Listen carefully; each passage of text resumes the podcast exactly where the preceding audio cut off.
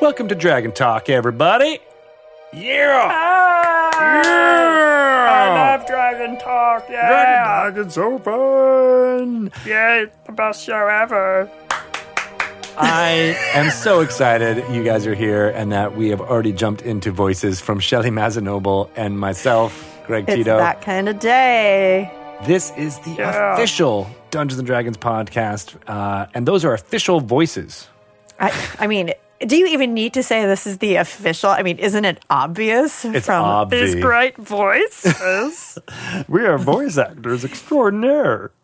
and like the super professionalism. I actually like a- think that's a really good voice, you guys. that's like a on. mix between Kermit and Yoda uh, on drugs. I think that that might be what that is. Yeah, that's that's exactly this character. I'm kind of workshopping it right. Can you turn it down though, man? this is starting off excellently.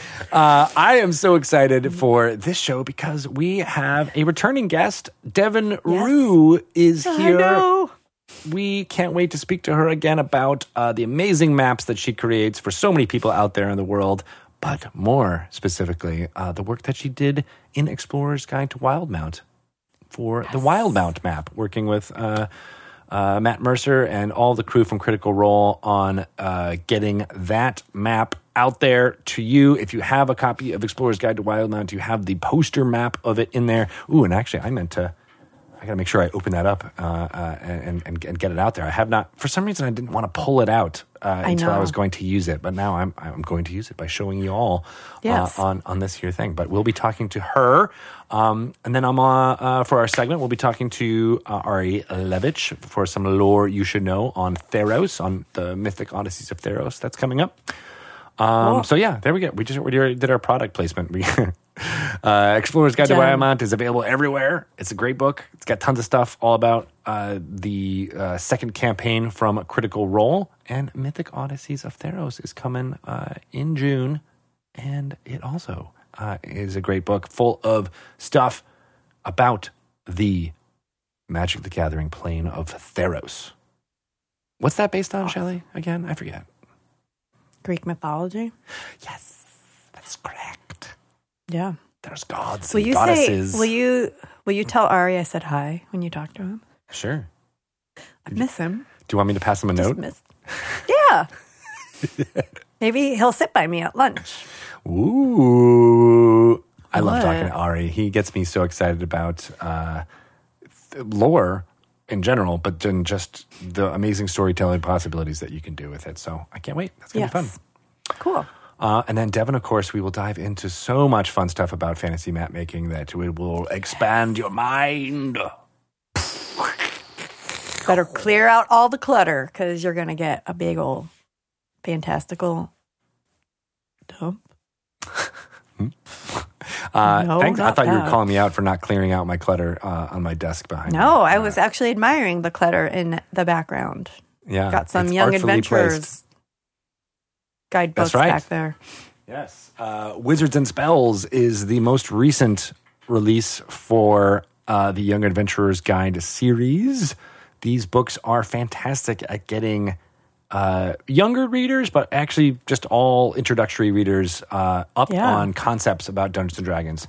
You know, we will say that the you know the the, the books that we make out here are amazing, and we try to make it uh, easy for folks to grasp the concepts. Uh, but they can feel a little bit dense, and I think these books do a great job of distilling those concepts down in easy to understand ways, as well as they're just good reads. You know, Yeah. Like, I've actually, I don't know if this is slightly embarrassing, but I've taken to putting these in the bathroom uh, next to the toilet. And they're perfect to just kind of skim through and be like, oh, let's find out about all these things. Do you like that I call it a toilette? Is that why? Yes. some houses have toilets, some have toilets. it's very true. Uh, we might even be getting a bidet. A bidet. Bidet, sir. I said bidet. Uh, we're a little bit punchy Oh, today. yeah. Uh, You remind me of of uh well, never mind. Probably not an appropriate story. We'll save the potty humor for uh, Dragon Talk Yeah. after dark, which we're recording. Dragon Teddy Dragon. Toilet. Eau de toilette. Uh, Yes. But yes, so Wizards and Spells is out now, uh, and uh, Jim Zub and the crew from um, Ten Speed Press also announced a fifth book uh, in the Young Thank Adventurers Guide series, which we're really excited about. It's called Beasts and Behemoths. And it is all about monsters. We, there was a monster book already, uh, but this one is uh, got more uh, described in there, and it's organized by size category, uh, which Oh, is always cool. fun. So you can be like, "Oh, I want a little tiny monster, or I want a big, huge Tarrasque uh, to eat your soul." Uh, so that'll be really fun. Yeah. That's coming out later books. this Good. year. Um, yeah, The more the merrier. more the merrier. Oh.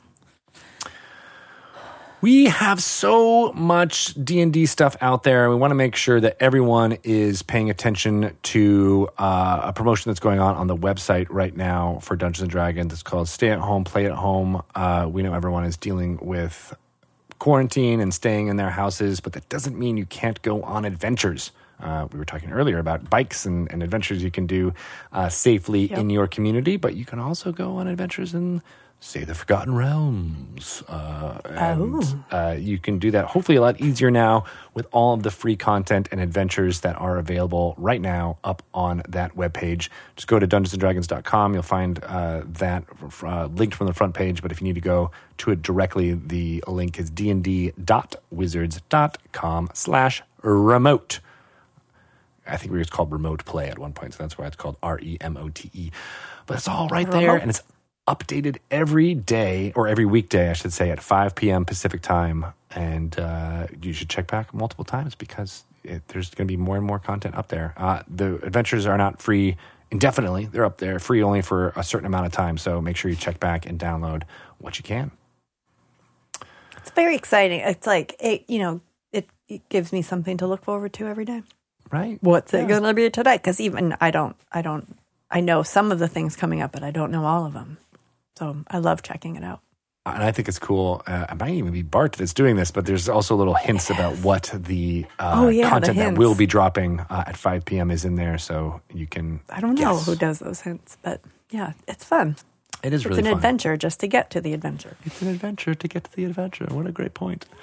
I love it. Ah, Oh, Thanks. oh, you have to go through the woods, over the mountains, to get these amazing adventures handed to you, delivered fresh. Are you Sean Connery now? I don't know what I am. That was good. I was that was Sean. I, I'm, that was a little Sean Connery-ish. All right, I'll take it. I'll take it. Is it Zardoz, Sean Connery? Because then I'll I'll take it all the way to the bank. Do it. Yes. Yes, let's go with it. Excellent. Good Well, let- job. Thanks, thanks, Kermit uh, at an OPM den. That was nice. we Hermit in will. quarantine. Kermit You in don't know. quarantine. Don't judge. Yeah, Everybody's got different coping skills. it's we're all we're all coping however we can and i appreciate those of you who are listening and or watching us uh, during this time uh, we've gotten a lot of nice shout outs on twitter uh, recently about people uh, you know looking forward to to listening to this podcast and we really uh, we really appreciate it. It does- really does warm my heart that We are do. doing something to help uh, people's situation out there. Uh, Yes. so spread the word. You know, let more people know about what we're doing uh, on a, on a weekly basis here. Uh, best way to do that is to uh, go to the uh, platforms where you listen to and recommend the podcast. Uh, do some likes, maybe even some reviews, uh, and uh, that's a great way to get the word out. Um, I think we're on Apple Podcasts as well as Google Play, Spotify. Uh, Yeah. Many of the platforms uh, that you know and love, and uh, it always helps with discoverability if you give a shout out on those platforms specifically. Please, we enjoy it. Please. And thank you. All right. Uh, I think we're at our max limit of 15 voices per intro. Uh, so, Wow, that went fast. yeah, no, we, we, we did them all. Uh, so let's get to talk to, or at least I will get to talk to Ari, and I'll pass you that note, uh, or pass that note to him from you, and uh, let him know you said hi uh, as he Okay. divulges some lore we should know.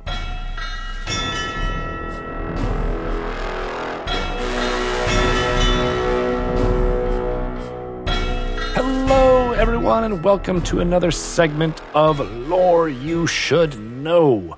This is me, Greg Tito, and I'm talking to Ari Levitch. Hi, Ari. Hello.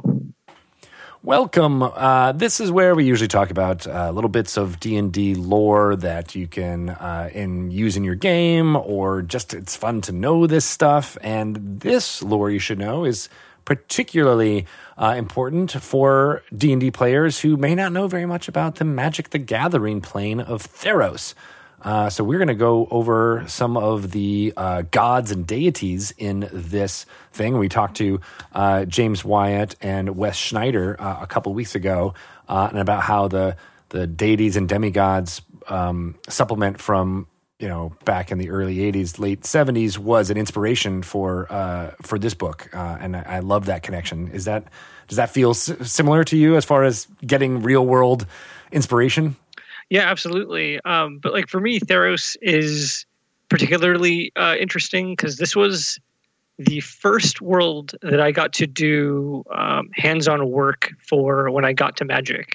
Uh, oh no! Yeah, Theros. They were they were working on. We had all the uh, all the cards done. We had uh, all the art done, but names and flavor text were still being worked on. And so one of my the first projects I got to do was naming cards and uh, kind of wrangling flavor text with a bunch of our contract writers. And uh, so, yeah, I, I feel very close to this world. Sweet. In some ways, you created these gods. I wouldn't go so far as to say that, but Adam Lee, who is also on D and D, um, was on the Magic team, um, and he did create some of these gods and some of these worlds. So um, I had a hand in some stuff, but he was there kind of foundationally to create some of this stuff. That's super cool. Uh, so yeah, I think we're going to talk to Adam on future Lore You Should Know. So I'll make sure and uh, ping his brain. And and Richard Whitters uh, did a lot of the concept art for the original gods as well, or for the, awesome. gods. Yeah, it's so cool that three of you are now working on D and D and making this book happen. Uh, mm-hmm. Hmm, I wonder if there was a plan behind that. Nah.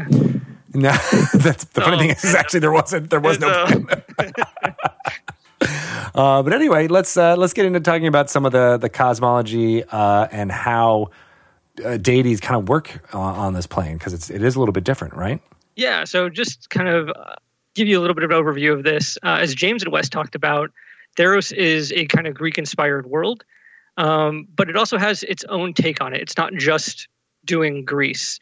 And what Theros has to offer is um, this notion of Nyx. When you look outside at nighttime on Theros, you see these, uh, you know, just an array of constellations and kind of nebulae and uh, uh, and a bunch of kind of cosmic phenomenon. And uh, what's playing out there is actually you're getting a peek into the world of the gods.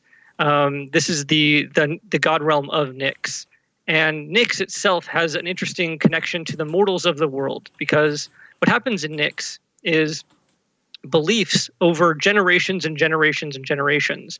Beliefs start to manifest into real things. And so the gods of Theros actually were not born of some like progenitor deity or anything like that. They were created from the beliefs and kind of um, fears and uh, just the different aspects of life were born from the minds of mortals and actually then uh, gave life to these gods. And so hmm. the pantheon of 15 gods um, were not created by like a, a super deity or they didn't they didn't uh, come to Theros from a, from another world. That they were actually uh, created because of the the um, the nature of this uh, of Nyx of this kind of, of this magical property of Theros and its connection to the mortals of that world. Um, that means that some people will ask, well, does that mean that you can just kind of believe a new God into existence? It doesn't necessarily work on if I just think really, really hard or believe really, really hard, I can create, you know, um, a God of ice cream. Um, mm. But like, if, however, let's say ice cream was fundamental to the culture of the people of Theros, and over generations and generations, people told stories about the uh, virtues of, of ice cream and had festivals about ice cream, at some point it would start to manifest in in a god. So if Magic hmm. Creative, if you're listening to this, next time we go to Theros. I'm just, I'm just saying I could Keep keep all I could this in still mind. do some of the world building for Magic even on this side of the. Nice. Uh, and- but I, what I like about that is that it also feels very uh, similar to second edition Dungeons and Dragons, where there was this idea if you had a lot of followers, if people believed in you, then you uh, became more a more powerful deity, uh, or or sometimes we're we're raised to godhood by by that. Yeah, there's actually in the original card set of Theros, there's uh, literally, or I guess it's even in the current one as well. There's literally a card mechanic called devotion, and so it kind of it's this analog for followers in the world. That's really cool. Um, sorry, I was doing a little bit of tech support on my own end uh, while I was listening to you.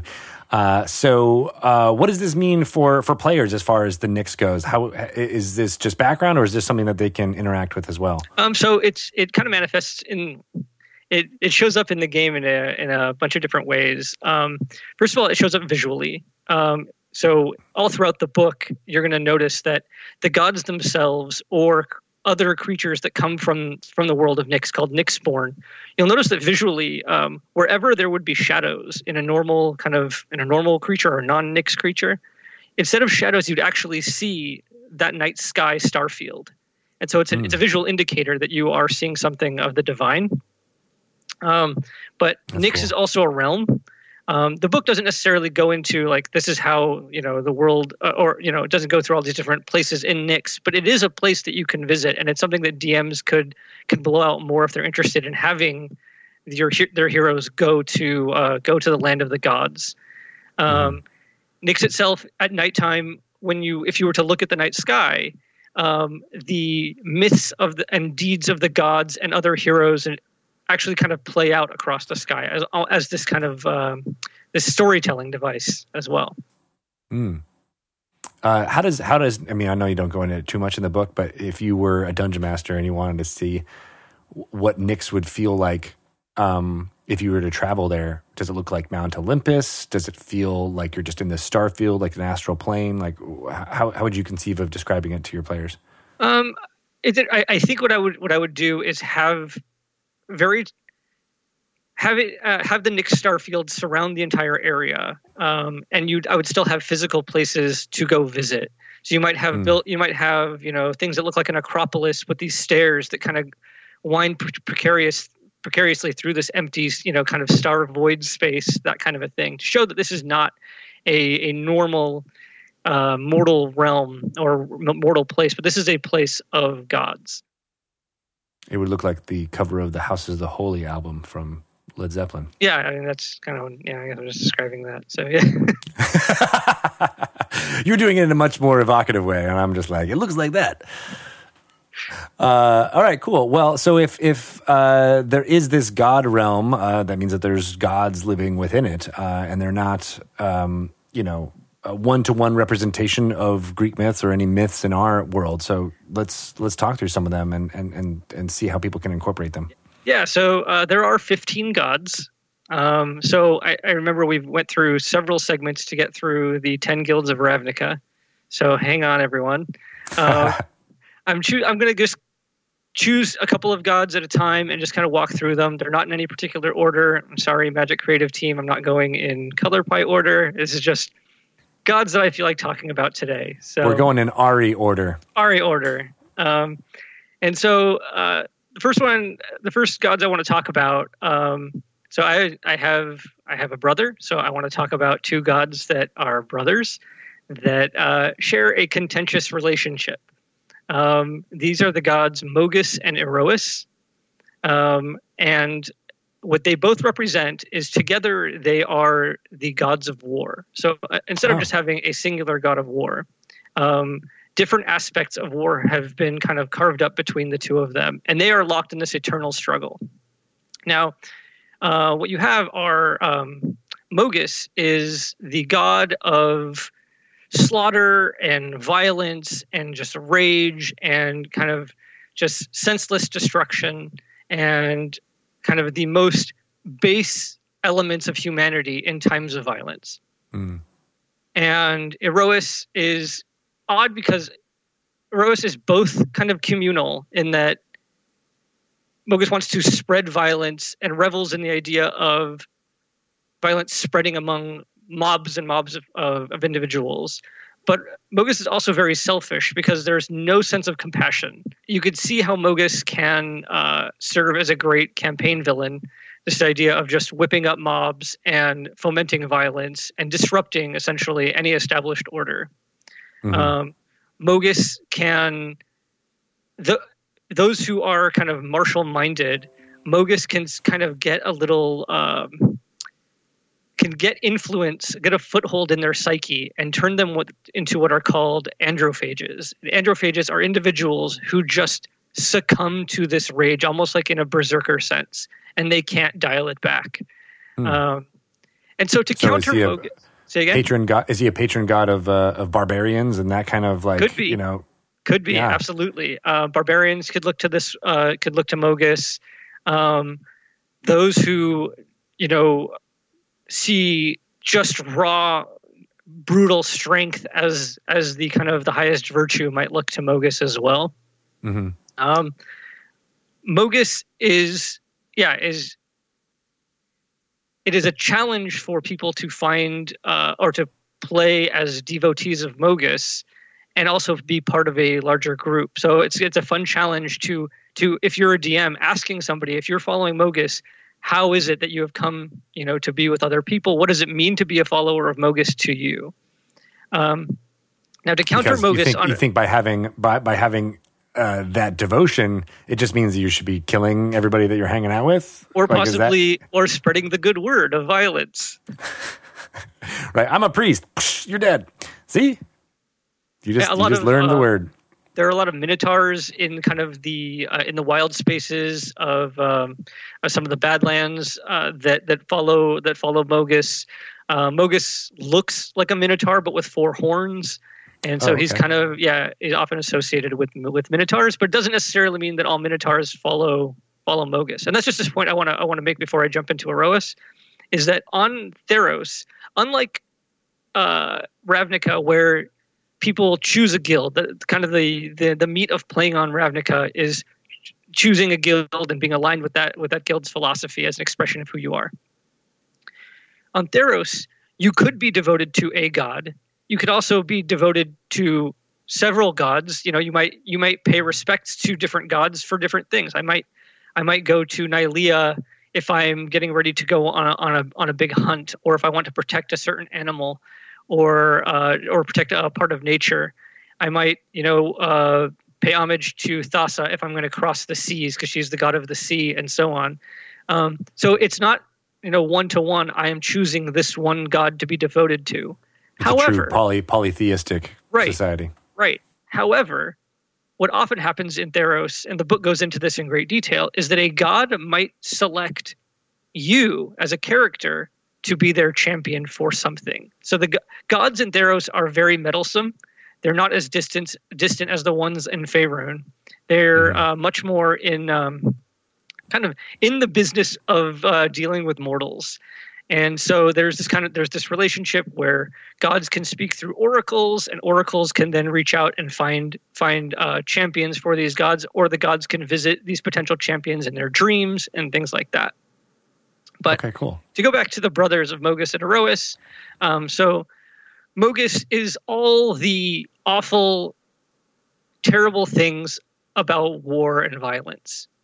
And to keep Mogis in check, um, his brother Iroas, who resembles uh, his twin brother, um, actually resembles a centaur, but instead of a horse's body, it's like a bull's body. Um, okay yeah. Um, but like all centaurs they're hot I'm not. I'm not. Anyway, I'm not going to engage.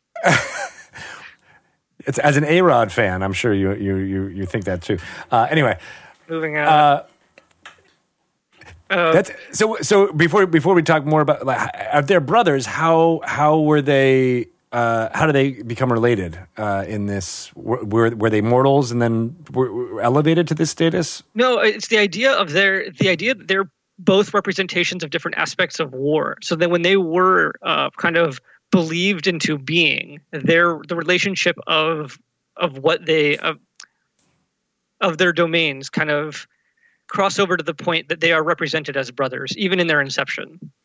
Okay. And then, I mean, there is some, even you're describing their uh, appearances, there's some uh, uh, motifs that are similar, even if they're different. Yeah, they, they, it's it's interesting. They're seen as as twin brothers, but yeah, they don't they don't necessarily share the same look. So you have Mogis, who is much more like uh, like a minotaur, and you have Iroas, who is a, a a centaur with the body of a bull. Um, but they are both these very powerful figures, and Iroas has dedicated his existence to keeping a check on Mogis. This mm-hmm. this idea of violence. Iroas is is a being that understands, or at least asserts, that war is an inevitability, that violence is a part of of the fabric of the world, and in order to kind of deal with that, uh, Iroas believes in the virtues of dedicating themselves, dedicating. Um, having people dedicate themselves to physical prowess and mental fortitude to be able to fight these wars. Iroas is the god of victory and honor. So mm-hmm. believing the idea that if if you if one must fight war, uh, fight a war, um, that should be done in an honorable way, almost to kind of sep- separate from kind of the his, the more savage his more savage brother that would kind of willing to do anything and revel, reveling in suffering. Iroas is trying to do this much more as like a sportsman. There, and there's, there's something interesting there's something interesting about what you just said. About, uh, victory is in there is in his portfolio, which is you don't really think about in a, in a God of War very often. Um, but it, it follows exactly what you're saying, it's like it's not necessarily the war is not the point. The point is to win it quickly so that it ends, uh, and and have the prowess to be able to do that. But it is all about uh, you know uh, the the state after war. Mm-hmm. Absolutely, and there's there's another aspect that kind of manifests as a result of this is Iroas is in constant preparation and you know dealing with the the violence of his brother, um, even though he answers it with violence. But uh, hmm. there's also a, a, thing called the Iroan Games, which is kind of an analog, you know, for the Olympics, where people show their physical prowess in this in, in kind of in a series of uh, of physical trials. And uh, so an aspect of Iroas is not just victory in war, that Iroas sees all of life's um, kind of troubles or obstacles as little battles that you must be prepared to overcome and achieve victory. So there's an application to Iroas's kind of philosophy in everyday life. If you're not always warring all the time, you might you might still look to Iroas as a way, kind of as your your uh, for a pep talk as your kind of motivational god to kind of keep you going when times are tough. I see. Right. Because he's uh, aspirational. Like we need to be uh, trained and and have athletic prowess in case war is necessary. That's and right. If it is necessary to win it as quickly as possible and then get back to the practicing. Yeah, and so you can imagine that each of these gods uh, might find their respective champions um, among you know uh, great warriors, whereas Mogis would try to find warriors who show no mercy on the battlefield, who are kind of just wrecking balls and just kind of wading through ranks and ranks of, of other of other lesser warriors. And Iroas would find yeah. those that might inspire others that you know that are at top physical form and um, so you could you could see where they are akin to each other but values just value things differently enough to be different aspects. And yeah. but yeah, at the end of the day, they are both gods of war. So you could also imagine how they could also be campaign villains. Like Mogis is is a pretty obvious campaign villain, right? Mobs of Mogis worshippers, um, androphages. They are they're attacking one of the they're attacking a polis, right? Like okay, I get it, and or they're attacking multiple uh, polis at once um, and just slaughtering the innocent. Like, I get why I'm supposed to stop this, the, you know, uh, this God's followers. With Iroas, it might be some something where Iroas is blind to other concerns. That Iroas is so consumed with defeating his brother, with achieving victory over his brother, that he might actually put other things in harm's way unintentionally, mm. or may may deem that that um, yeah that your actions are not you might might deem some uh, uh, actions as cowardly or dishonorable and you might find that your party ends up on the on the uh, uh, on the wrong side of Iroas. Does does Iroas in his portfolio have um, kind of strategic thinking or, or or or tactical thinking as part of his tenets? Like so that I mean that that feels like it's part of victory, but I'm not sure if if Sorry, I have a cat here. Assuming, oh, that's okay. Does your cat have anything that he wants to add? Uh, she probably does. Yeah, there's there's like a, Um, an eighty percent chance that I'm going to have to go stop Pippin from tearing up the chair back there. So We'll we'll we'll roll a percentile and Yep. see how, how how good we do. um, but uh, but yeah, is there is there like a a thoughtfulness or a a, uh strategy tra- strategy kind of thought behind uh, and how that could potentially be manifested in a villain, as you're saying? yeah, I, think Iroas, Iroas uh, a lot of you know um, military officers might look to Iroas as well. Iroas isn't just kind of the jock brute kind of uh, lunkhead. Uh, Iroas is about achieving victory, and with that comes sound strategy, where he would see his brother as this oafish brute um, who Hmm. just you know will muscle his way and savage his way through uh, through a problem. Uh, Iroas would see the benefit of of having a plan and using military resources properly and attacking a- Mm. as a group, perhaps in a phalanx, or you know, and and I think that that strategy and even getting down to the tactical level is something that Iroas would would appreciate and might might might inspire generals in the in the middle of battle and intervene on their behalf, things like that. That's cool. Yeah, and I can also see um, the plan being the most important thing, right? Like so that you know, if you're like a a chess master or something like that, that is is like I'm thinking five moves ahead, and you know, your player characters might be just one of the pawns, and he doesn't really care because he knows he's sacrificing these you know these people um, for the greater good or what he's thinking is the greater good Right. but then uh, right but then that could be that could be a nice foil uh, for for player characters to contend against. Um, what what would a devotee of like you know instead of them being villains how could these gods uh, be um, uh, something that uh, the the player characters are are following? So you might find with the Iroas, you might find that if you are if you have participated in the Iroan games and you did something particularly amazing or you won, you know, events at the games, um, Iroas might, you know, that that's that's a moment where Iroas is probably watching and appreciating um, the physical and kind of mental prowess of those of those competitors. Um, there actually might be even an, an aspect of destiny here where if you're a character who was born on the eve of a major battle that Iroas has actually been watching you since the time you were you know you were a baby and knew that when the time is right they'll have their oracles reach out to you and kind of bring you to uh, to to his cause and so there there are lots of avenues for uh, for Iroas to um, Iroas is a great kind of uh, patron god when for for the hero's hero, if that makes sense. Like those who just really want to Yeah. be like, I am going to be the kind of the most Greek hero I could be. Iroas is a very logical choice for that. he's like an achilles Yeah. like you know like a that type of you know victory and honor and arrogance Um, a little bit to, I mean, to a degree, I imagine there is, um, not to the level of one of the other gods, who Heliod, who's the god of the sun, who's kind of known for his arrogance, who presumes Hmm. to be the kind of ruler of the gods. Um, but Iroas, you know, Iroas can be can be very confident, but I, I don't know if he's defined by his arrogance so, so much as, or as much as being defined by his uh, preoccupation with his brother. That's more of more of his thing. All right, so they they really are a du- duality Yeah. where it, it doesn't really.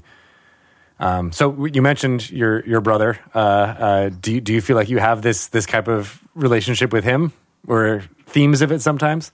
Uh theme when we were younger excuse me when we were younger for sure uh yeah it, it was there were some moments but uh no I, we're we're best friends now um but every every kind of brother's story i have like a a spot in my heart for it even if it's like mogis and iroas i just always I always want to hear more about that so Are you are, if if you had to pick, would you be Mogis or Iroas? uh In, in, and which would your brother pick? Right now given the state of the world i'm probably leaning more mogis Yeah, I'm laughing because I, I think I agree. Yeah, I just I think just for self preservation, you have to be Mogis. Yeah. uh, but my brother has kids, so I think he has to be Iroas. I don't know. Mhm. That makes sense. Uh, very cool. All right. Well, how you know, other than uh, being you know clerics or heroes, uh, you know, blessed or or given um, uh, benefits from these gods, how would the how would they fit with all the other uh, you know uh, deities and, and and culture that's out there? You mentioned the Iroan games. Is there something like that for Mogis or or, or some? Yeah.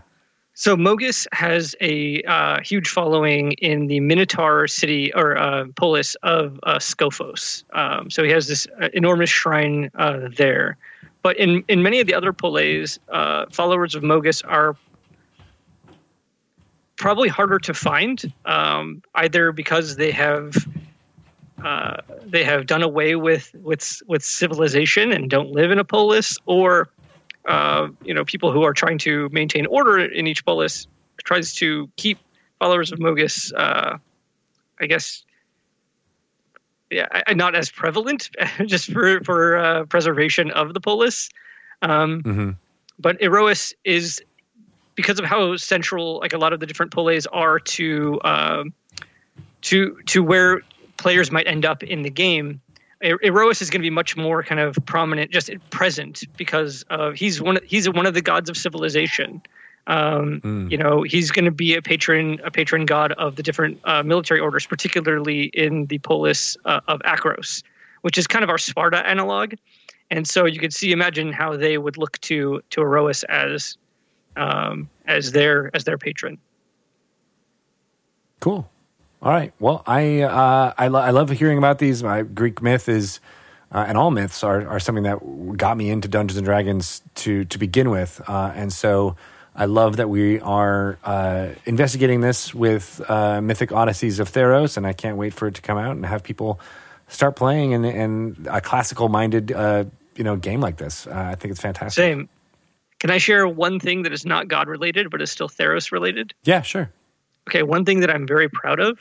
Um, so I have to share this first. So a little while ago, my brother, again my brother, bought me a sling, Oh, cool. and then D and D's own Bill Benham bought slings for everyone in Dungeons and Dragons, if you might remember. Yes. And so uh, I have been uh, going slinging a lot with with Adam Lee uh, No on our lunch breaks. And so in Theros, we actually get a magic item that is a magic sling, and there's another item that are magic sling stones. And I'm so excited about this because I think the the sling deserves some love. So I just had to had to share that. Sweet. How? So you, you've been actually practicing doing the sh- sh- sh- sh- and Yeah, oh yeah. How how long, uh, far have you been able to get the stone? I don't. We've, we haven't measured it by distance. What we would do is we would go down to uh, Seahurst Park, Mm-hmm. uh, and then we would sling because they're great smooth stones. There, we just sling stones out into the into the water, and uh, we can get we get it really really far, like significantly farther than if I were just throwing it. Wow. But even cooler is we've been getting more accurate with them. So Yeah. uh, yeah, it's it's pretty cool. Um, makes me it made me appreciate how powerful these things actually are, and I a D4 damage I question as uh, yeah it's yeah. Anyway, they're they're amazing, and I'm excited to have a, a magic sling now. As, uh, I know. I wonder how much more the sling would be used uh, if it had more, uh, you know, damage, or or you know, just simply doing it a D D six or a D eight. If that would just be like, oh, more people would use it. Because I do. I mean, my first level wizard in in first edition D and D used the sling kind of a lot because it was the only thing he could do. Uh, and uh, it seems, yeah, it's kind of cool to see it come to the forefront. I think in the last year, every one of my characters has had a sling, just because. I'm trying to give it That's some more screen time. All right, we'll have some sling time happening. Uh, I feel like I, if I were doing it in real life, you like you and Adam were, I would be like, uh, what was that? Wicket from Yep, Return of the Jedi. yep. I would, I would Yep. totally be that they would, they would hit himself in Yeah, the don't face do with that. it. Yeah, don't do that. It's more than Did, it- more did it than start? D4. Did it start off with that with you guys, or did you have at least some, a basic there are some understanding? dicey moments where it kind of goes backwards or straight up, or yeah, you have Oh, to get the awesome. timing right. But once you do, it's very satisfying. Oh, that sounds really cool. Uh, Yeah. And uh, kudos to you guys for getting together and, and, and making D and D in real life. Cool beans. Yeah.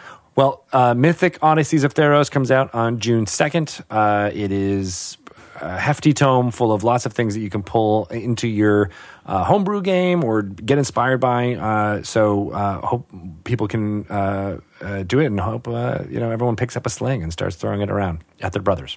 Be careful. Uh, we'll go into more gods and cultures in Theros in future segments, but thank you, Ari. Uh, how can people, if they have any questions or follow up stuff about uh, slings and arrows of outrageous fortune, uh, how can they get in touch with you? Um, I'm at Ari Levitch uh, on Twitter, and that's just the easiest easiest way to do it. Are you at? I thought you were at w- Winnemall. Is that I changed it because nobody knows what that is. So that was just Oh, yeah. Great! It was a character Smart. I created a long time ago, and then I was like, you know, I'm just going to change this to at Ari Levitch because I'm Ari Levitch, so it just makes it a lot easier. I like it. I like it. All right, cool. We'll go follow Ari and uh, pester him with nonstop questions so he can't get any work done. I mean, no, don't do that. I'm under that. No, it's fine. Yeah. Awesome. Um, yeah. Thanks a lot, and uh, we'll talk more about gods uh, soon. Very cool. Thank you, and uh, give give some pets to your kitties. I think they Will do. It. Awesome. Thanks, Ari. See you later.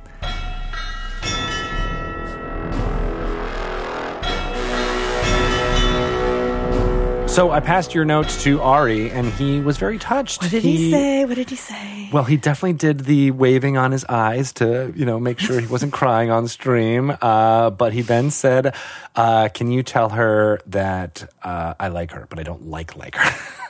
Oh, okay. Does not like me, like me. yeah, but he's just like, "I likes like me." you as a friend, and uh, we'll sit together when uh, we're in the lunchroom next."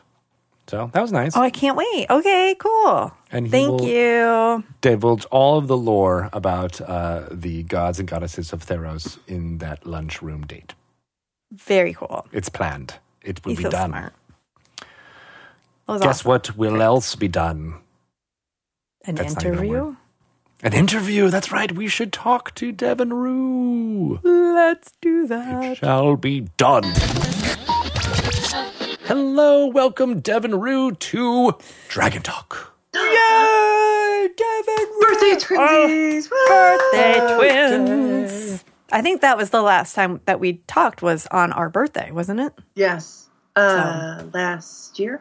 year before? Yeah, that was Something like last that. year. Yeah. Apparently, my my camera's above my head. Let's try that. There we go. Nice. Perfect. We all Trying, good. trying. we rarely get this right, but all of our heads are generally the same size uh, and in same position right now. So I need to have a bigger head than everyone. I demand this. It was in her rider. You didn't see that? Lean back. we Lean had the brown M and M's. We just didn't have the Here, wait, let's separated. this. There we go. Oh, there you go. Now you, now you have a very big head. head. Good. Very nice. Now I need a pig for my feet. Done. Pig belly. The pig is in the mail. It's it's coming. It's Anyone shipping. didn't notice I was a queen of hearts? Look at the red hair. Oh, it looks so good. And the red background. The red everything. Yeah, it's I even changed my the, office my. with the blood of my enemies, so it's fine. You got a lot of enemies. Steal I their do. skulls. Well, not anymore. Yeah, I mean, I used to. now I don't have any. that Too I bad know for them. Good for you. We are uh, not your enemies. So, how much of the of the blood did you use in inking uh, your maps? Uh, I don't technically use blood to ink maps. Ah, dang it. I use it for spells to be able to make maps that good. Oh, Oh, that's the secret. Yeah. nice. God. What, was the, uh, now were you re- researching that spell? Is it like uh, If I tell you, I have to kill skills. you and add you to it. So, I mean, it. I will continue if you like, but can we delay my death till? Just use your imagination. yeah, I I mean, It's not worth could. it, Tito. It's just if I tell every, if I tell you how to do it, everyone here listening knows how to do it. Then the next thing you know, I'm out of a job. But don't you you teach map making? Yeah, but I don't teach you So the you- spell how to make it good. So you just leave out a bunch of Yeah, I just leave out of, the of the ritualistic information. stuff. It, it's like having recipes handed down. Like my mom always complained that her mother-in-law never really told her how to make that damn lasagna. She left. She knows. Like she Uh-oh. left out a lot of. Pelham, get out of here. Oh, Pelham's in in the house. Hey, Pelham, Pelham. get out of here. Pelham's like a little brother. Get out of my room. Get out of here, Pelham." man! You messed up our windows. Did you believe in knocking? God. Ah. God, I'm telling mom, you're so annoying. there's a sock on the door on purpose. Oh. Whoa, wait a minute here. what do you think's gonna happen? Yeah. Well, we're talking about casting spells and and and you know uh, blood. It's not that far off. No, no, it totally is that. I don't know what you do, but it is way off. That's not. It is way off. Yep. normally Nope, happens. That's- right, you're right. You're right. This is this is a very clean interview already. I'm glad for it. Yeah. I mean, really, did you expect any different with me? Not at all. Yeah, This I is- would have been This is the content people are here for. I mean, you have been to the Queens of the Valley stream.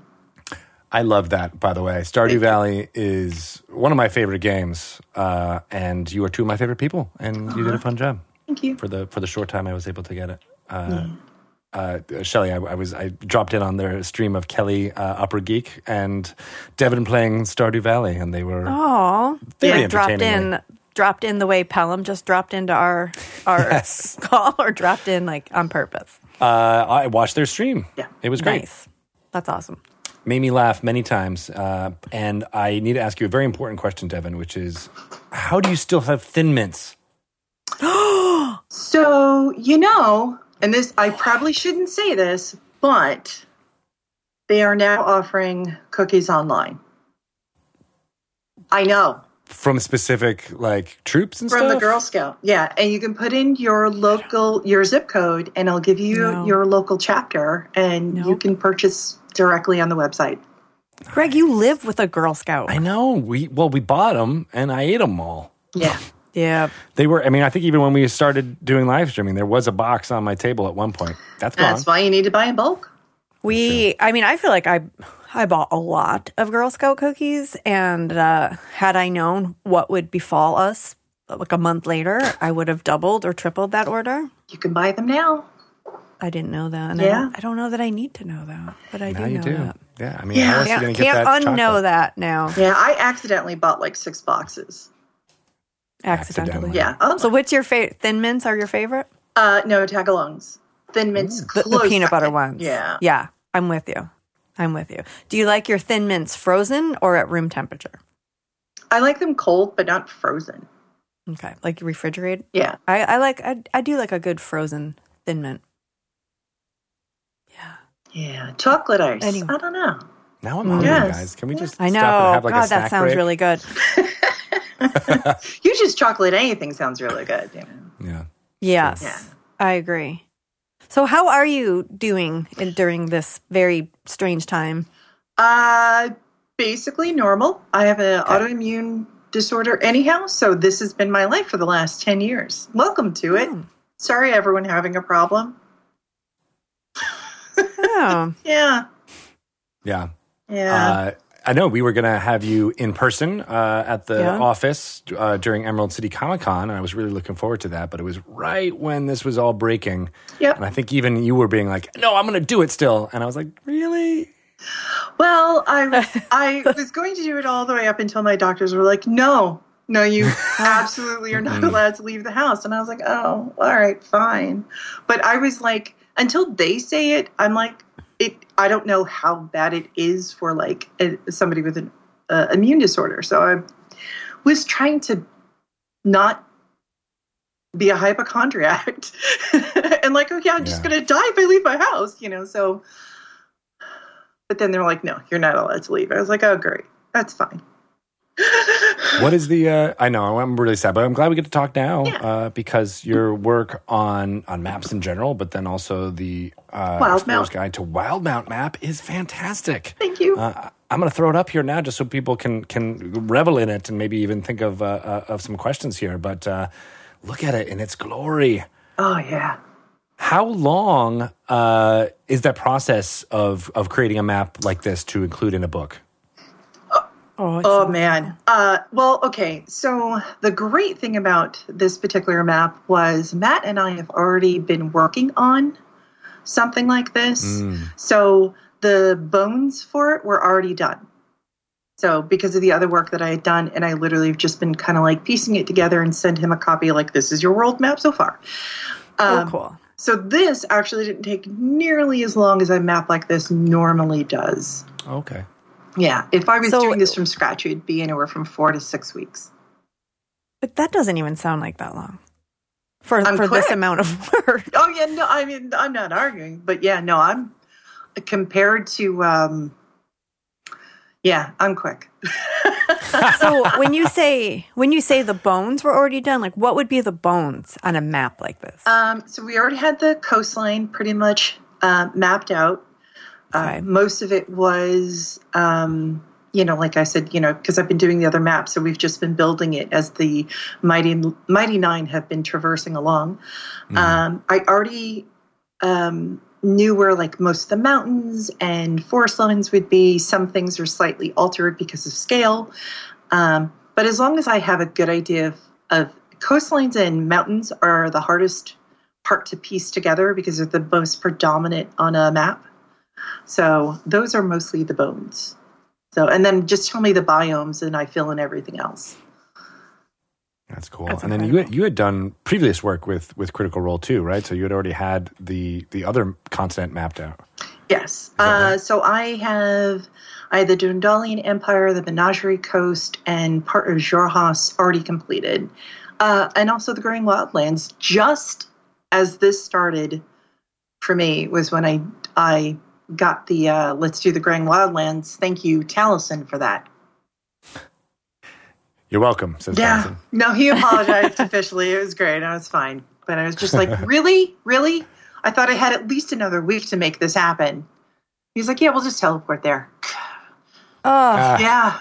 so, damn those teleporters. yeah. So, Oh wait, so so I, I guess I didn't realize that. So you so when Matt Matt is doing this uh, type of world building, he's doing it piecemeal, so that when they get to there, he's like, "Oh, I haven't actually even thought of the geography of this region yet." um, we have like a, we have like a vague idea of what most of it is, um, most of the biomes, but we try not to go too far ahead because if something needs to change for the story, then we have to adjust and we can't go backwards.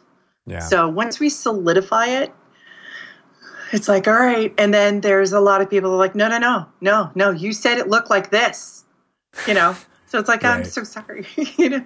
So we're, we're trying. Everything's changed now. Yeah. I'm Yeah. sorry. We do it as close as we can.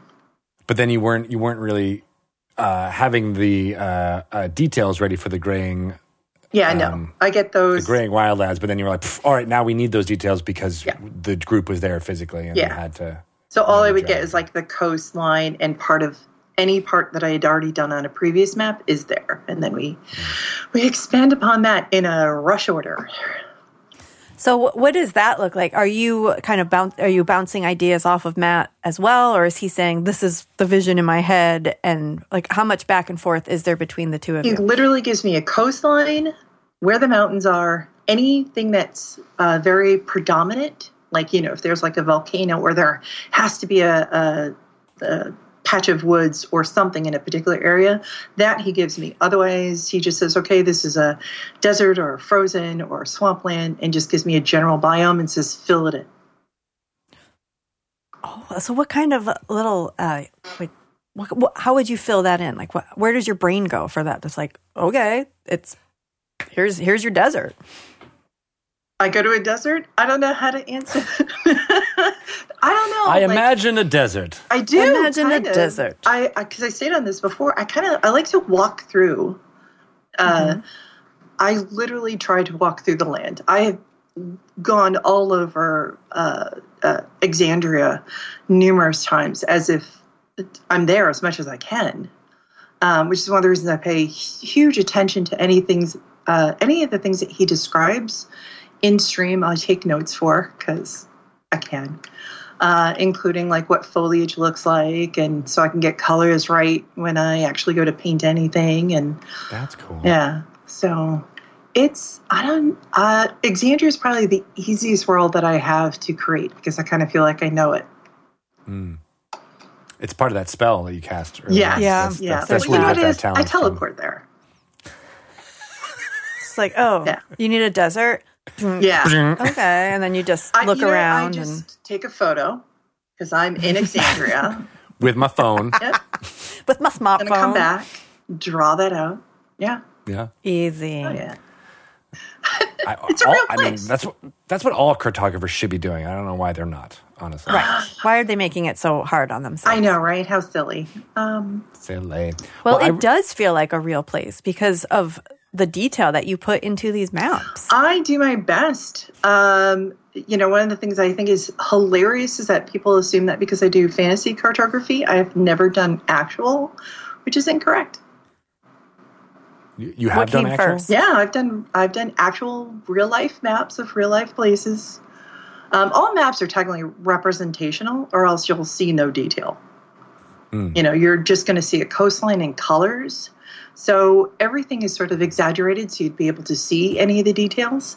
And if you don't believe me, just go on Google Maps, zoom out on the planet, and you'll see like within a a mile or so, you can see just it's just green. You know, No detail involved. yeah. Yeah. So almost all maps are representational. It's just fantasy maps you get to nobody knows if you've messed up or not. Right. But even, I mean, I love looking at the history of maps too and how people were describing uh, the New World or, or places that weren't really mapped out ever. And there's so much made up crap in there. Oh, yeah. It's amazing. Well, we also did it. We also did it to um, discourage other people from going. We used maps a lot in propaganda, all throughout our history. Oh, yeah. Um, we would use it to make other countries fearful of us because we're look at how huge we are, and compared to your tiny little country that you're in, you possibly couldn't have the military size we do. You should not That's invade why us. I'm terrified of Greenland. I mean, yeah, right. Their army is huge. oh yeah, it has to be for the size that it is, depending on the projection that you use. Yeah. That's interesting. And I wonder if we could, uh, you know, if, if more people, more dungeon masters can use that in their games so that the maps that you're getting are not just like map, it's fact. Right. You know, but they're used more as, uh, as you were saying, diplomatic reasons or, or threatening reasons Your map by diplomats. should be telling your your history, your story, not giving your players an exact uh, uh, geography. Um, one, because you do want them to have a sense of exploration that you know it, it isn't written in stone, so to speak, that they can change and alter the world because this is their story about their adventure. So your map should be more intriguing and more interesting and tell uh, a story enough that your players are like, all right, well now I need to know what's here. I, I what Hupperdook? What an interesting name. What the hell is there? Let's go find out. Yeah, you know. Right. Yeah. There was that. I mean, there used to be that player at the table that was the mapper, right? And that was obviously a lot had to do with dungeons and figuring that out, which is right. Which is, if I remember, that's how you started, right? Yeah. But I think that's fallen away from being a player uh, uh, task, and it's much more of the dungeon master task. Yeah. Uh, how can we? I wonder if there's some way we can bring that back to the to the players as a collaboration. Well, um, Hannah Rose and I made a cartographer a cartographer class for a Oh, I ranger. love this. Yeah. Um, we actually made it so you can create maps, use them for scrying, use them for teleporting, to actually give a, a little bit more utility to a cartographer as a class and background. So, and it is a lot of fun. And if you if you are a player, and I'm speaking to everyone in chat and listening right now, if you are a player and you know how much work your DM is putting into it, just you know, draw a map, work with them, give them a little something back. You know, especially if you've been playing It's the world for years. Not just snacks. I mean, snacks are great, yeah, but no, no, include snacks. totally include snacks with that, but also say, snacks hey, and maps. Let's let's. I feel like the map, like the the dungeon master would be like, no, no, no, that's my thing. Really, like they would want players to take that on because I, I just feel like that's such like a story focused thing that they would want control of. I don't know. It depends on kind of DM you are. What do you think, Greg? Would you like your players to take that on? It, it it it depends on the game. Like obviously, if if we are in, playing in an established world, and I have a you know a very specific uh, story that I'm trying to tell, I I might want to have more control over that. But if it is a collaborative thing, uh, Yeah. then everyone's. I mean, even just your your uh, story earlier, anecdote about Taliesin moving forward. Sure. I mean, you know, if he also was like, "Hey, this is what I think this area looks like," or whatever. Yeah, but, I mean, you know, I think that'd be great. It just adds. Every, everybody's telling a story Right. together. And Yeah. it's not like just because they drew it, it's absolute canon. Yeah. You know, it's it's your player's interpretation of what's going on in this world. You might find I out that you're like way off in what you think you're telling them and what they actually think that they're experiencing. And what a great sound- adventure hook that'd a- be too. If you're like, this, this is not accurate. Right? This is not what it looks like on the map. What does this mean? It's also a good way to keep to get your players immersed in the story and in the world by having them literally set the stage for Yeah. And imagine rewarding they them with an actual physical map. I mean, I mean, saying. that's like if if we took like a map making class. Yeah, you know, I'll be adding some tutorials soon on how to actually make physical prop maps. Oh, Tito, you would really like that. Yeah. Maybe like that. Yeah. I gotta take Um, my copious spare time. I will do this. Believe it or not, they're This- not so- as as difficult to make as most people think they are. I actually will be. I don't believe. I know.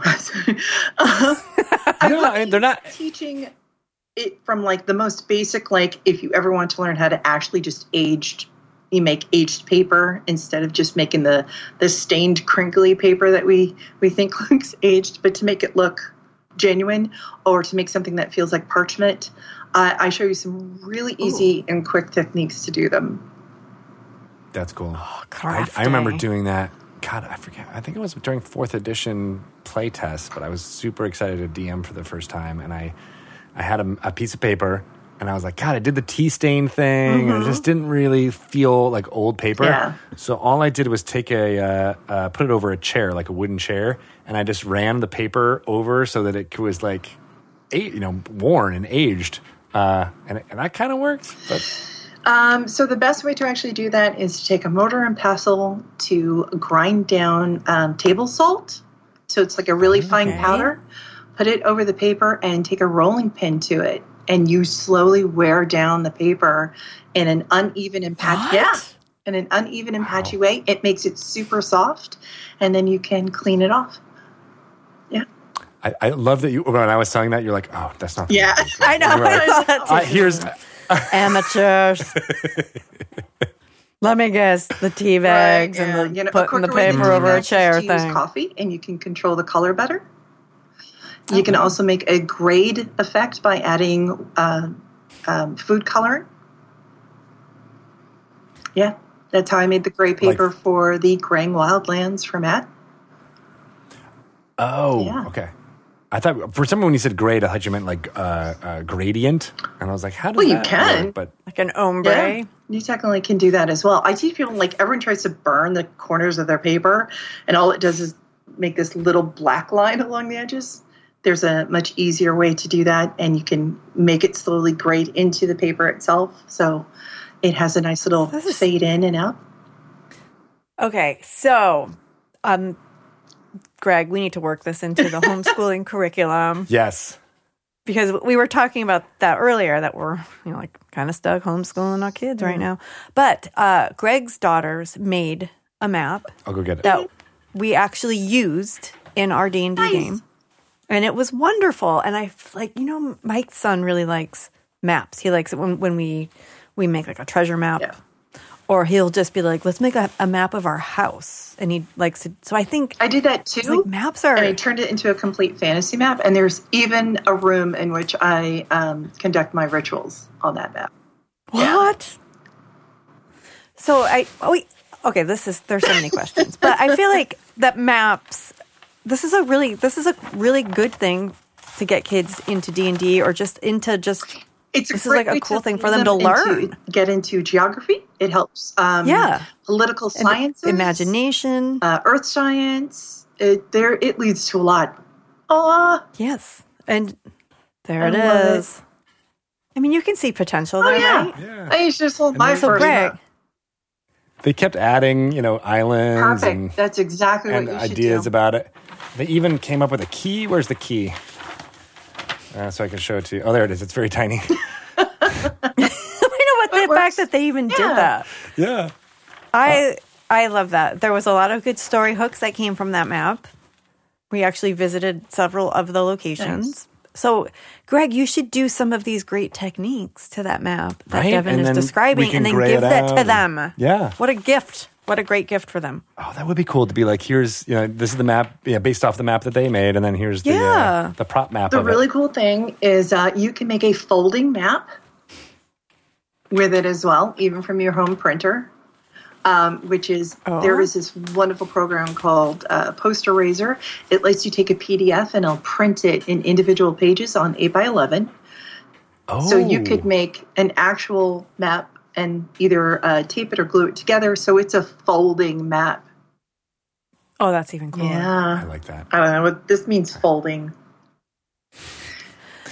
Um, Gosh, Okay. Do you guys remember when that was the only way to know how to get from point A to point Yes. B, and you had those Yes. folding maps in your or those car? little triptychs. Or when I you remember had going to to triple A. Yes, that God. was the worst. and your sextant wasn't working, and you're like, "Come on!" Why does your sextant not work? You know, it's not. well, the kid stepped on it, and it was like bent, and you know. yeah, knock off. No, the closest you would get is How does like the it was sextant work? loose. I actually Yeah, don't know how was say. sextant works. You could probably step on the most you're going to do is like bend the feet, but that has nothing to do with working it. The closest you would get is to uh, break one of the glasses or mirrors on it. That's Yeah. what you meant. That's what I meant. Yeah. Yeah, the kids. I love that you, even in my stupid joke, you're like, um, that's not really how that would work. Actually, yeah. Well, That couldn't happen, Greg. well, you know, if you're going to tell a dad joke, at least let it be accurate. Ah, that's when you're talking to a cartographer, Yeah, at least. I know, the rest right? of us were like, yeah, Yeah, that's sex totally, totally, what isn't working. I should. I banged it. It doesn't understand. Kicked it a few times. it needs more gas or something. Yeah, right. Where's even the nozzle on this So- thing? Speaking of Greg's children making maps, let's go into the Wayback Machine. But not even that far back because you're just full. You're so youthful and young. But what? So tell me about your childhood. Like, were you were you making maps like Greg's daughters were? Like, what got you into map making? Um, I started playing D and D. Had an argument during D and D about where we were and where we were going. Um, in the middle of that conversation, was like, "All right, let's argue about something else because we're a bunch of fourteen murder hobos, and I really wanted to get back to killing." And so I drew like a really horrible bubble map of like we started here, we went here, dot dot dot. We killed the orcs here, then we went this way, you know. And so it just started off with this really bad map. And then once that part of the argument was done and we could argue about something else, I started just filling it in because that part of the argument didn't matter to me apparently. And uh, my DM's like, "Can I, can I borrow that? Because I have no idea where you are, where you all are now, anyhow. So that'll this will work great." I was like, "Oh, sure." And then this made me ask an earth science teacher, "Maps." Dot, yeah dot. you know and uh, it, it i ended up taking a um, a couple of earth science uh, extra earth science classes i guess because i'm a real nerd um, as well as landscape design and uh, landscape architecture and geography classes what? That was offered to you? Landscape design? and- as college or you, courses yeah When you were. Oh, okay, okay. i graduated high school. what kind of school did you go to? Is this true? Did we talk about this last time? I am an old lady and I don't remember things very well. i think i'm older than you i think we established that last time too I don't think. I don't think that's true. i'm 46 Mm. no i thought we went through that and i was like for some reason i thought i was still older than you I'm having a flashback because I think we had this exact same exchange, but you were. Yeah, 45. I'm the same age as D and D. Oh That's yeah, an easy way to remember it. yeah. 74. Um, fourteen. Yeah. Yeah. You were fourteen, and then you went to college. Uh, no, what they do is they give you college courses. So you basically they Okay. don't they don't want you to integrate with kids that much older than you. So Mm-hmm. um, you essentially it ends up like that movie, reality, reality. Yeah, movie, th- I'm not real Doogie genius. Howser by any stretch of the imagination. I'm just a very studious person that was like, I took all of, I took no electives, and um, got all of my high school credits that you need uh, to finish early, and then took college credits in high school. oh my god. Oh, And that's basically, uh, you know, what our kids are going to be doing since we're homeschooling them. So we're giving them all the credits Yeah. now. yes. My daughters want to learn about cartography. They want to learn about WW2, World Yeah. War II, and polio. They learned a lot about polio and infectious diseases because that's topical right now. Wow. Did they actually request that? Edna did, yeah. She's like, I want to know about pandemics and and what that means and how that works and what were previous ones. And I was like, I instantly go, you know, there's these really cool maps that show you Ah, yes. where they how it stretched yeah, from how it went from one the era to the Romans. other, yeah. and and death tolls and everything else. There's some great maps online for stuff like that. I, send me your links. I think uh, it might combine two of her her fun, Exactly. uh, you know, wanting to approach problems this way because that's I well, mean that's maps what, aren't just land. Just keep that in mind. it's, not information. just- yeah, it's not just about the geography. It's about culture. It's about people. It's about it could be about really any information that you want to explain how it occurs over a large uh, landmass. So whether it's economy, whether it's politics, religion, whatever you could possibly want, you can pretty much make a map for it. Yeah. Yeah, my one of my favorite maps. Still, kind of, I have the picture of it in my head. Is the uh, extent of the Roman Empire. Yep. Uh, you know, and, and how they had the lines of like, oh, this was during this century, it was this big, and this century was this big, and then how it collapsed in on itself. And I found that so fascinating and, you know, extremely important when you're dealing with the histories of fantasy worlds and things like that. And war games, because there's a RPG for the Roman Wars, which is very interesting. Uh, what's it called? I have not the foggiest clue anymore. Uh, a friend of mine plays it and requested a map of the Roman Empire. I was like, sure, here. Sweet. Yeah. Um, I know you're uh, uh, banished has been something that's been on my list of playing since you brought it back to the forefront. It's a really fun game, especially with the mods. Yes, yeah. So for those of you who don't know, it's a city builder that's kind of it, it, it has a lot of the things we're talking about, where you are in a a topographical uh, 3D environment, and then you start with six families essentially, and then you have to build up your town and get resources when resources are super scarce, and build roads and Builds farm in- infrastructure, buildings, businesses, feed them, yeah, decide to trade with other people, get invaded, have everyone die. Yeah, Lots of plagues. all around. I use a really big map, and I started to slow down my computer after a while. Even though my thing's pretty beefy, I don't think with the mods and everything they can really handle. Uh, once I got to like 300 people or 400 people in the town, Wow, really? yeah. So I don't know what. computer is beefy? I mean, not super beefy now, but it was five years ago. Oh, okay. I was So- like, wow, because like I made it up to like 10,000 people with mine. Did you really? Yeah, before Were you on a smaller map or a bigger map? Uh, probably middle. Yeah, because that's what I was worried about. Like, was actually the size of the map was having more of the problems. Yeah, it's the size of the map that really matters. Yes, and how the ocean waves crash against it. Something hammers, I don't know, nails, I don't know. We got there. we got. oh man, I'm glad. I'm glad we we went blue early and then are back to blue. I Yeah, like it. How's that Wildemount buck going? Oh. It is being wildly. I I absolutely love it. Um, I have several copies that I've been sending out to people that are brand new to um, playing D and D. Not just because I made the maps. I mean that's a, an awesome bonus to it, but it absolutely is a fantastic book.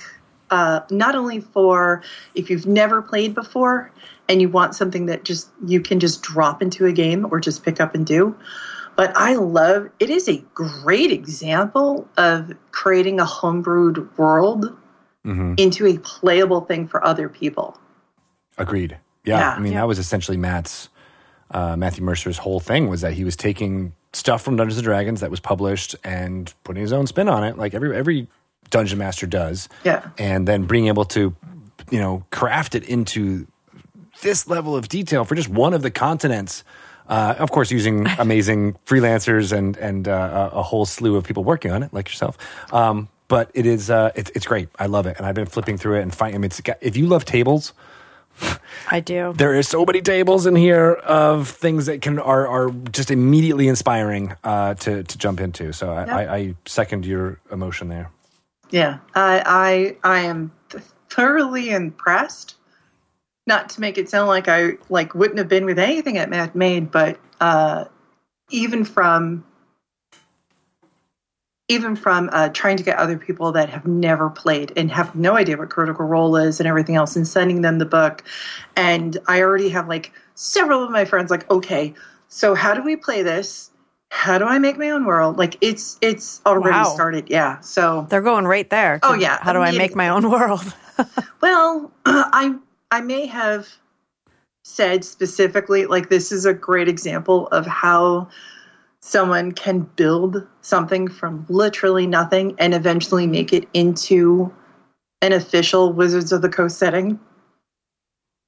Well, and also it's a testament to co- a collaboration too. Yes. Like it is. I mean, it certainly comes a lot from from Matt's head, but it is got input from every single one of those cast members, uh, every single one of the uh, as, again the freelancers who worked on this. Like it is. It's not just a. Uh, uh, a labor of love for one Right. person. That's what I love about this too. Is that he he he did it all in, in, in full view of hundreds of thousands of people uh, online, and that's that's my love of, with it is just seeing all those different threads come together, and then you have the finished product of all that passion. And this is one of the reasons why I do encourage players to get involved in world building with their DM because one, it does take a little bit of the work off of the DM, and as long as it's certain parameters are always met, you should be fine with what you hopefully you all build together. But it's also interesting because you're, like I said, your players do see a different world than you do. So Yeah. it's kind of interesting to get their opinion on like what the the world is that they're playing in. Yeah, when Greg, you like you did that. Like uh, we weren't building a map, but we were. You do encourage visual collaboration, like when the way that you you say you use it to get players, especially new players, more invested in the game. But you always ask, okay, you step out of of the inn and you're looking at the street. What do you see? What what are the buildings like? What is the ground like? What is do you see people walking by? Like that kind of thing. I noticed that that you do a mm-hmm. lot. So and it does work and it is always interesting to hear uh, because you know even in real life people perceive things differently like greg and i can describe the same neighborhood that we live in probably very differently Sounds like you two are on two different planets. kind of Yeah. Well, I mean, i I feel think like we are. that's I mean that's also what's great about this game as a whole is that it is uh, making you decipher uh, a different worldview and yeah.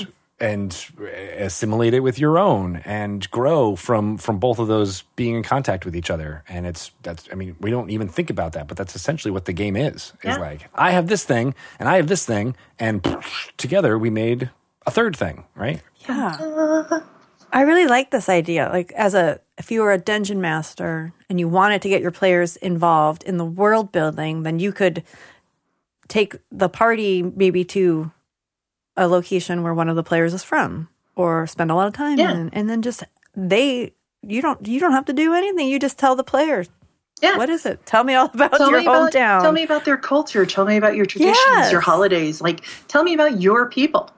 tell me about your mother Tell me about your mother. what was my But I think- mother's maiden name? Oh, oh and also your bank pin please um and the street you grew up on Uh, but I mean, I think Shelly, what you're getting at is is important because you know we, you've been doing these uh, how to DM segments and trying to you know, I, and I think um, you know perhaps you're putting a lot of weight on the shoulders of the dungeon master. yes But I what I've been trying to say, and hopefully other folks are I've been trying to to, to express uh, here is that. It's it's not all on the dungeon master. The dungeon master is one of the many players. They might have you know a more integral role at certain moments in the game, but I think the more you spread it out to everybody at the table uh, collaborating together, it puts less pressure on performative dungeon mastering. Yes, yes. And I think that I am noticing a shift in my own thinking where it's moving from less like, uh, there's too much to do as a dungeon master, too much to know, to like, how, how can I make my players feel excited about this game? And take some of that onus off of me as the dungeon master, that all the fun has to come. It's at I am the one who creates the fun you must enjoy, um, and to like how to immerse them more into the game. And uh, that conversation that we had last week with the with Dustin and Devin, that is actually this week's Dragon Talk, um, How to DM, they were. I mean, the, we're gonna have a part two because those guys are like immersion masters. Like we barely touched the surface of it, but it, it's gotten me thinking and of I think taking away that that burden of like if if I mess this up, they will not have fun as a dungeon master. To like let's find ways to make this fun as a player. And I think like this world building part and helping them create the map is a really good way to do that. I'm getting very excited. I might want to be a DM. There you go. See, think of your world as another player. Oh, yeah, I might have to write that down. So, one of the things that I'm hoping to get done this summer is uh, a world building class uh, from from your planet's perspective. So, we don't think about it now because I get from a lot of DMs like, "Oh, I don't even know what to put in this area," or, you know, I don't know how to how to populate a world around it. So now um, I talk one on one with some of my patrons, and I'm like, okay, show me the map that you have, and I'll tell you exactly, you know, like uh, I'll tell you the type of weather you would have there, why or what occurred in your planet to make these particular features uh, occur uh, without it being a wizard made it. Um, Which is perfectly I- valid. yeah, it, it is. I'm totally not, you know, but wizards can only do so much, and they did not form your entire planet. Mine did. Yeah, I'm sure. I mean, I'm just kidding. Go ahead. I'm Yeah. sorry. To your guns. um, but yeah, it could happen. Uh, but also to explain, like, okay, so then if this event occurred, then this culture, uh, this culture would have sprung up around it. They would create holidays on it. Uh, my favorite um, example of this is a town that builds um, uh, built up around a river that once a year turns blood red because the clay brought down from the mountain Mm. and they dye everything red. It's a traditional holiday, and they also use this as a tactic to scare off um, anyone who chooses to tries to invade their village. They release part of the dam to churn up the red clay and turn the river red, like it's a a bad omen. That's so cool. But it's all it. it's all. Ba- I mean, that happens in our world now when uh, Yeah. certain things happen and uh, the red clay gets out there, and you know it's, it's it happens in Chicago every uh, St. Patrick's Day where the green clay. the green clay comes yeah, the green clay just magically appears and yeah, but I mean that it's exactly what we built a lot of our traditions and cultures on. And you know, and it, as as time goes on, we still honor those and still do those. Uh, so it's sort of interesting, and you can build a culture based on this, and have something. You'd be amazed how quickly you can actually flesh out a lot uh, of the people that would be in that area. Yeah, yeah, and I mean, and then I, love the not, you know, just what Shelly was saying about like, oh, you just we're just going to travel to this area, and it's okay to not know what's there, Yeah. and to just improvise, and then all of a sudden that becomes canon, and then you can come up with it as it happens, and that also doesn't need to be set in stone either. Like you can say something and then be like, but that was just that one village in this area, and they have Yeah. a different view, but now you're learning that it, you know, that they're hypocritical for whatever reason, right? And it, it's Yeah. it can And keep in mind, your maps are always in your past. Right. That's a good point. So things can easily have changed. Landslides, volcanoes, Oh, eruption. yeah, Like yeah. there's a lot of things that would have immediately changed uh, the topography of an area and that your map doesn't show because it's the past. So even your maps aren't set in stone. They're on paper or papyrus. Yeah. Um, I, really now I want to make a thing where you get a map from the future somehow, and then you're like, wait a second. In the cartographer class, you can scry on an immediate area. So if it changes, you would know. Ooh. And then you can ad- adjust your maps. Yes. And you can make master maps and it'll duplicate this map to share with other people. Ooh. They- Yeah. They, understood like Dropbox. And- and- Yeah, something like that. You have this really cool. Uh, it's it's a uh, case, a map case. You put any map in there, and it'll duplicate it, so you can collect maps from other people. version control too. Right? There you go. Yeah. I That's so want to play as a cartographer now in a in a future Yeah, campaign. Yeah. Uh, are you playing? See, now it's up to you to to create this world and map, and I expect to see weekly reports. yes, I will send them in. Okay. Drawings, everything. I want to know exact details. Yeah. Do you? Yeah, I was just going to ask. Are you are you playing in any ongoing things right now? I am. Uh, I play with a group of visually and audibly impaired players. Um, and I bet that also hasn't changed too much with uh, Nope. with uh, the virus that's happening. No, almost all of us play from home. Um, we actually either play over Skype, uh, Discord, or Zoom, depending on who wants to host anything that particular day. Uh, I co DM because my other DM is audibly impaired because I'm the visually impaired one. And so we can kind of make it so everyone at the table can understand what's going on. That's awesome. Yeah.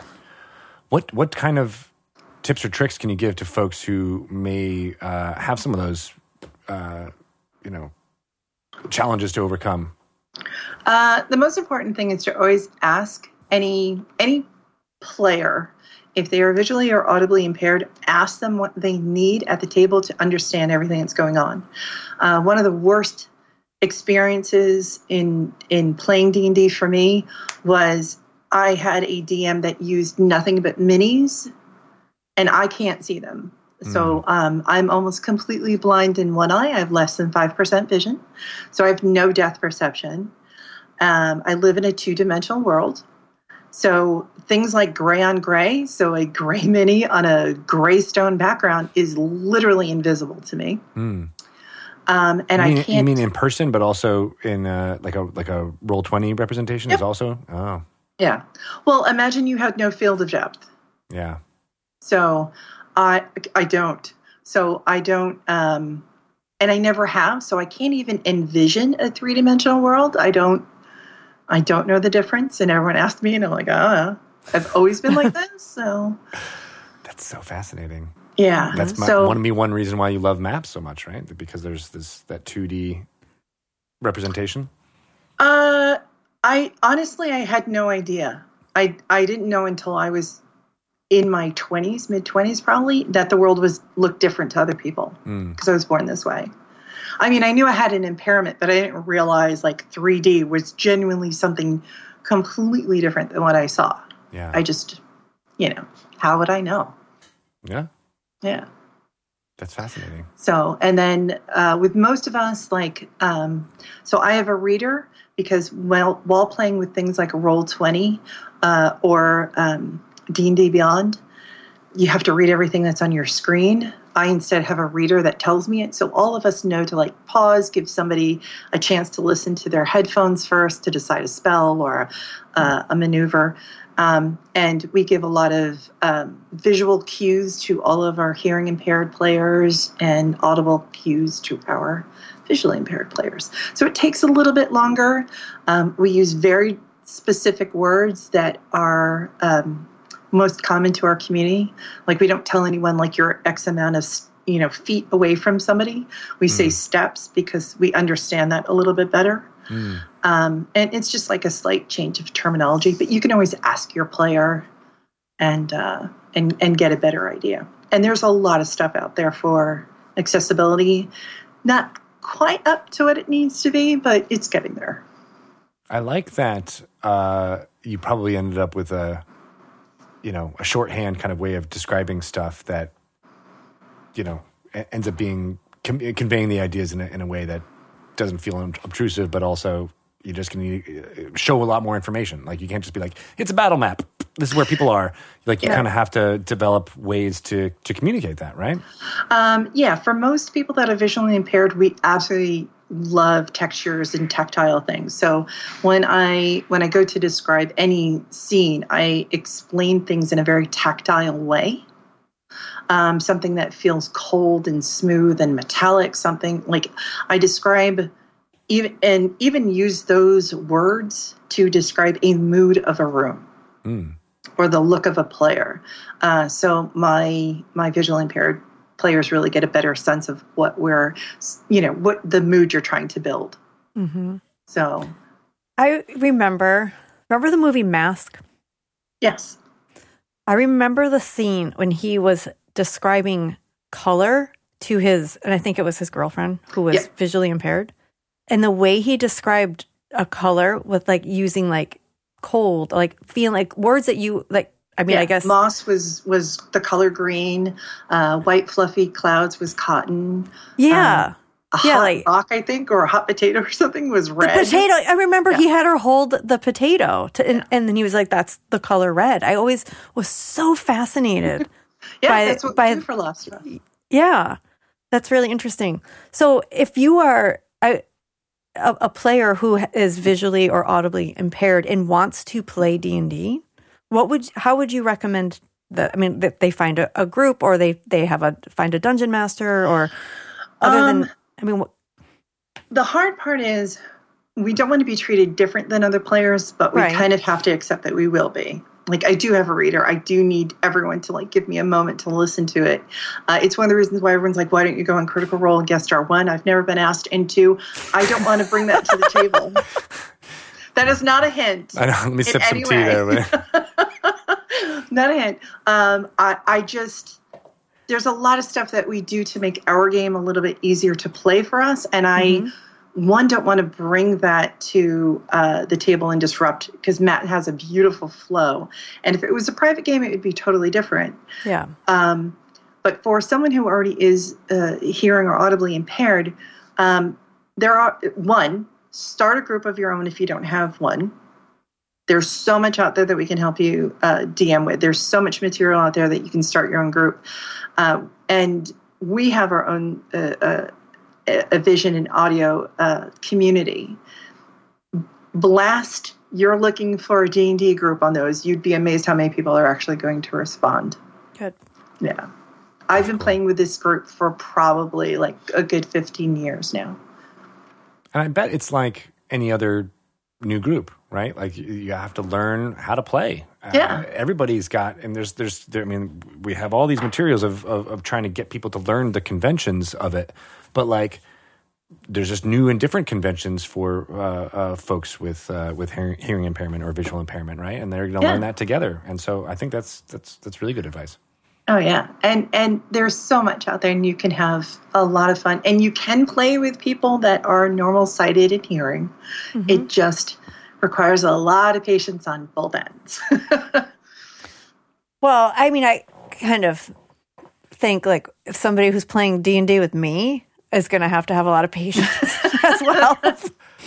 I mean, there's I mean, just it someone depends who's a co-host on. on, a podcast has to have lots of patience with you, cohabitating. But you kind of like as you're as a dungeon master or even just as a member of the party, like you you you have to to know each other's strengths and weaknesses. Like if people are learning the game differently than other people, like some people like different things. So I would, you know, if I'm playing with someone who is visually impaired and needs a reader, that's really no different to me than hang on, I have to go through the player's handbook and look at how this spell works. Just give and me there's a minute. there's a lot of people that just just get impatient. You know, like um, Mm-hmm. I had a I had a DM at one point that was like, okay, you have exactly this amount of time to decide something. Seriously? Oh yeah, he had like a little uh, uh, sand timer, and I was like, Oh, oh. no.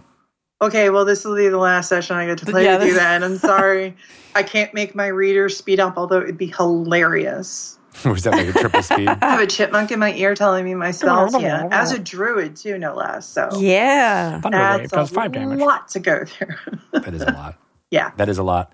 Um, I, uh, I I I think that that's uh, really exciting to think about how with the amount of online communities that are growing right now, uh, you know, not just dur- during this crisis, but just in general with the amount of technology that's out there that, Yeah. um, you know, folks who might have only been able to walk into a game store in the 80s and, you know, had a most likely a poor experience if they were feeling through some of these, right?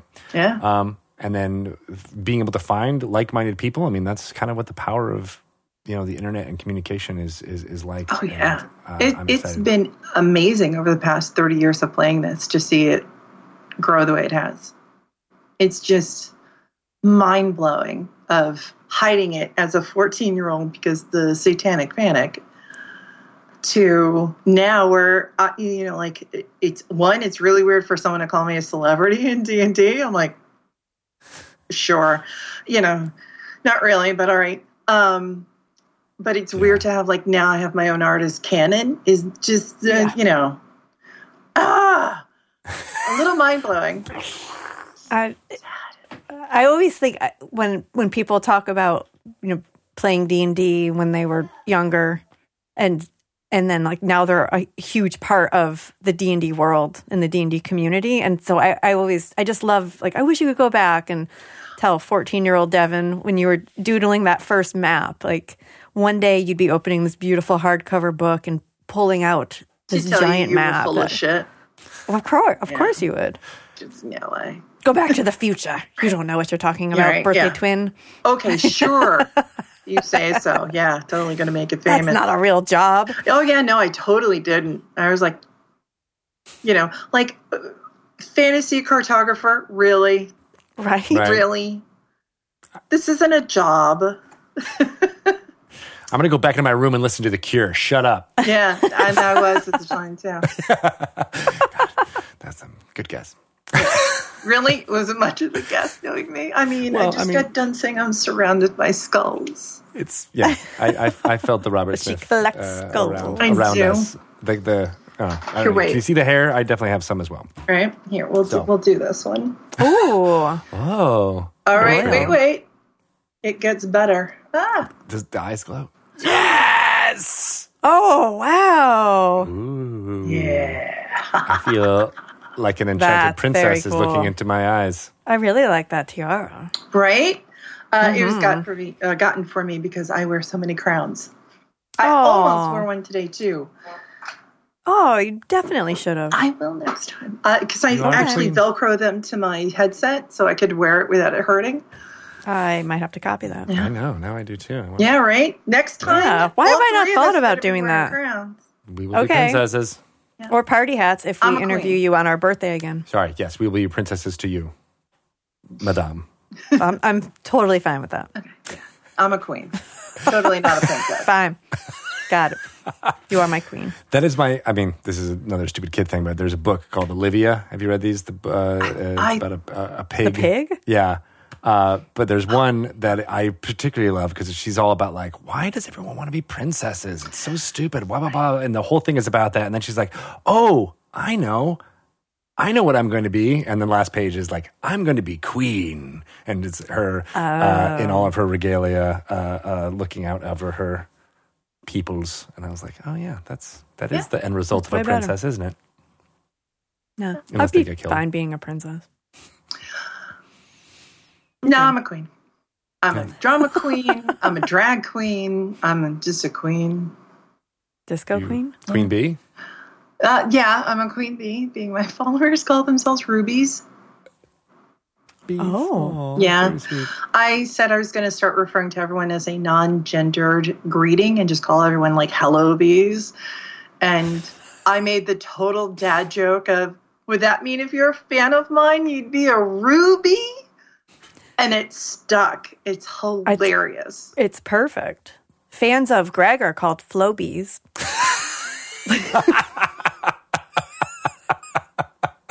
and that's callback to the last episode. Yeah. I, Remember I the do- Flowbee? I need a Flowbee. Yeah, I was going to say. So, how is that haircut doing there, Greg? It is Tall. not Yeah. happening. My, every once in a while, my wife threatens that she's gonna uh, cut it. it? I was like, I don't, I don't. Yeah, I mean, First of all, I- you look like like, you long have hair. horns. So I, That's- I like that right I, now. I noticed Yeah. that they are kind of. so I'm devilish. digging that. Maybe get like a little little sculpting gel.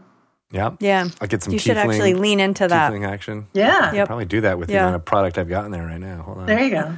Yeah. Well, Yeah. now it's got some. It's got Wolverine going on here. I like it. It is very Wolverine. Or kitten. Yeah, just give me a large cigar and uh, some line, you know, whatever. We're gonna do cosplay on the next uh, next interview. We have you on. We'll do cosplay tips. Okay. Uh, thank you so much, Deven. Uh, as always, it is inspiring. Uh, I think folks uh, w- uh, who are, you know, if they're doing patrons and learning from you, they're getting all the amazing things. And uh, how can people find out more about what you do in that regard, as well as, uh, you know, how to how to get started? Um, so I, I teach a cartography class on my patreon.com slash Deven Rue. Uh, I teach you how to do both digital and pen and paper. I teach you world building. I teach you how to draw it. uh, and I'm always adding new classes. I annoy the hell out of my patrons with almost a daily update. I'm so sorry. Turn your sure they love notifications it. off. I'm sure they don't mind. Some of them have. I've had people leave like, no, she uses it like social media. I can't take it. No, I use my social media so much more, but than Right. once a day. But yeah, and you can always follow me on Twitter at Deven Rue. Awesome. Be a Ruby. Yeah, be a Be Ruby. a Ruby. I'm a Ruby. I'm a Ruby. Aww. Twin rubies, perfect. She put a spell on us. Twinsies. I am a Ruby. Dee, dee, dee, dee. With our hairs, Yep. we got it going on. Uh, He's having so much fun with it. I'm Yeah. gonna I know. to. You know what? That- now we need to sell, uh, get Shelly the headset with the horns on it. Yeah. Yeah, I don't I'll think your make hair's some. going to stand up on its own. Uh, if that was the 80s, you would. beg This is differ. true. Yeah, I had a three foot tall It was- mohawk in the eighties. Did you really? Yeah, it was rainbow colored. That's what my bangs. Yeah, were you Maybe wearing wor- uh, the big uh, JNCO, JNCO pants, or what were those called? uh, uh, the black ones with the chains. Yeah, I wore a lot of those. I looked painful to hug in the eighties and nineties. There was lots of spikes. yeah, yep. Zippers, spikes, chains. yeah. Apparently, I was I was doing Safety social pins. distancing even back then. Like you don't want to come too close; you might get hurt. Yep. Yep. yeah. I used, to, I used to, whenever I would give a hug to someone who had a spiky hair like that, I would always make the joke that I touched their hair and be like, "Ow, ooh, Yeah, splinter." no. Well, Ah. I, I meant like I had like metal all over my clothing and spikes and stuff like that. So Oh, yeah. yeah, yeah. My hair was just the gigantic three foot tall mohawk with a lot it. of lot of egg whites to make that stand up. Ooh. Whoa. Yeah, I Maybe used to iron my class. hair out. You can start teaching people how egg whites and ironing is uh, is the way to go. It's a lot of work. Don't do it. Trust Got to be an easier way now. I'm sure. Well, you are- is. You are awesome. Uh, I, I'm sure we could go talk more about hair care products. Yeah, no, forever and Next ever. time. Sorry to derail us, Next time on Dragon. So we got to get you back on, and we'll do a we'll do a a, a segment all on cosplay because I think Yeah. that's, that's the whole thing that we haven't even problem. touched on. Lots of fun stuff. Thank you so much, folks. follow you. Deven. You're the and, best. uh, You uh, are. keep on making maps. Yeah. All right, Thanks, Deven. man. Every single time we talk to Deven, I just get so inspired to start creating my own maps and you know uh, g- delving into more fantasy realms. It's it's so amazing. I love the work that she does. Yes. She is very inspiring. She is extremely creative. She's a genius. And I love talking to her. It's probably because she was born on February 1st. That might be it. She's got Mm-hmm. your uh, she's got your birthday sign. You guys are having the dawning of Aquarius, uh, and it Yes. will be amazing. Aquarians are very creative people, as you know. So, I, mean, I do know. I it's do just- know. It's just written in the stars. What a sign! Uh, actually, What it's not, isn't it? It's not. I don't think it is. I think it's an it air feels like sign, it should be. it? The symbol is the water bearer, Right. Which I always took to mean people can. Nobody can live without Aquarians. Nobody. Nobody can water. bear it. They just can't bear it. They're like, oh god, I can't live with these Aquarians. That's more of what it's like, at least for me. Probably true. I uh, love uh, all that, and I hope you check out uh, her work uh, going forward uh, with uh, the uh, Patreons that she's got, as well as the maps uh, on commission. I know there's a huge backlog, but uh, it's a dream of mine to be able to work with uh, Deven on something that I'm creating. So I think that'd be really cool, and I hope you all are doing it too. Uh, check out her work while you can. Definitely. I also want to say uh, that this episode of Dragon Talk is coming to a close. That means we must do our little sign off saying goodbye. I don't like this part. Goodbye, Care Bear. Goodbye, my- Josie U. Josie, you. Goodbye, RPG Kayak. We're doing the romper room thing of everybody That was my goodbye. favorite. They never said goodbye, Shelly. Goodbye, Shelly. Or even Michelle. I would have taken a Michelle. Oh, goodbye, Michelle. You know, I knew you for at least uh, a decade before I knew that your actual name was Michelle. Most people never find that out. Well, you just told, uh, you know, thousands of people, so now they know. I'm a Michelle. Goodbye, Plum name. Loco. Goodbye. I, Oh, I like that. Oh man, I Oh, uh, goodbye, eat to surf. goodbye, fluffy snowfall.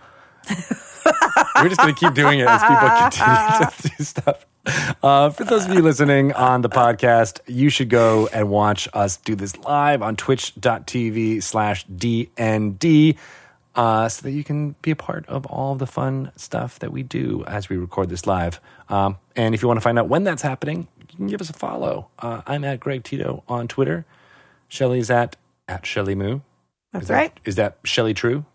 That's Shelly True. I'm Shelly Moo. Double true. Just for you. How do you do?